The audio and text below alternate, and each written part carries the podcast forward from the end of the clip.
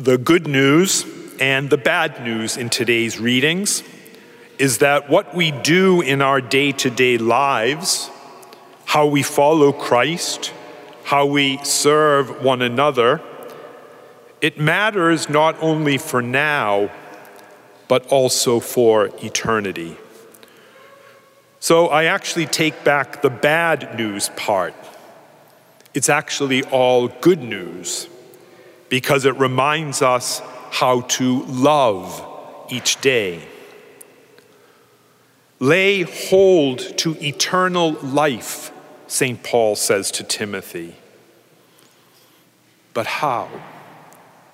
Fight the good fight for the faith with righteousness, devotion, patience, gentleness, and sacrifice to improve the lives of others.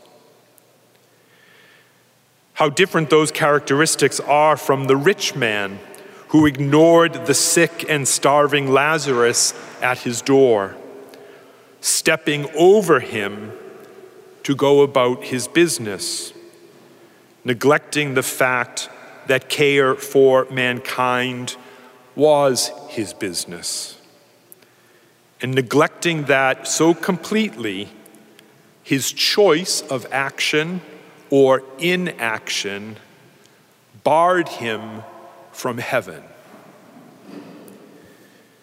Jesus gives us this parable to open our ears and eyes and hearts.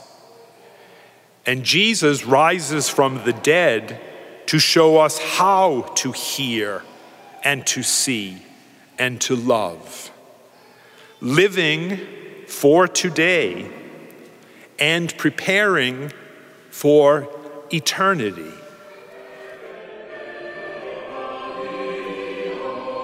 Thanks for listening to Within the Walls of St. Paul's Sunday Homilies. Please be sure to like us on Facebook and consider supporting us by visiting stpaulsharvardsquare.org. That's stpaulsharvardsquare.org. God bless and see you next time.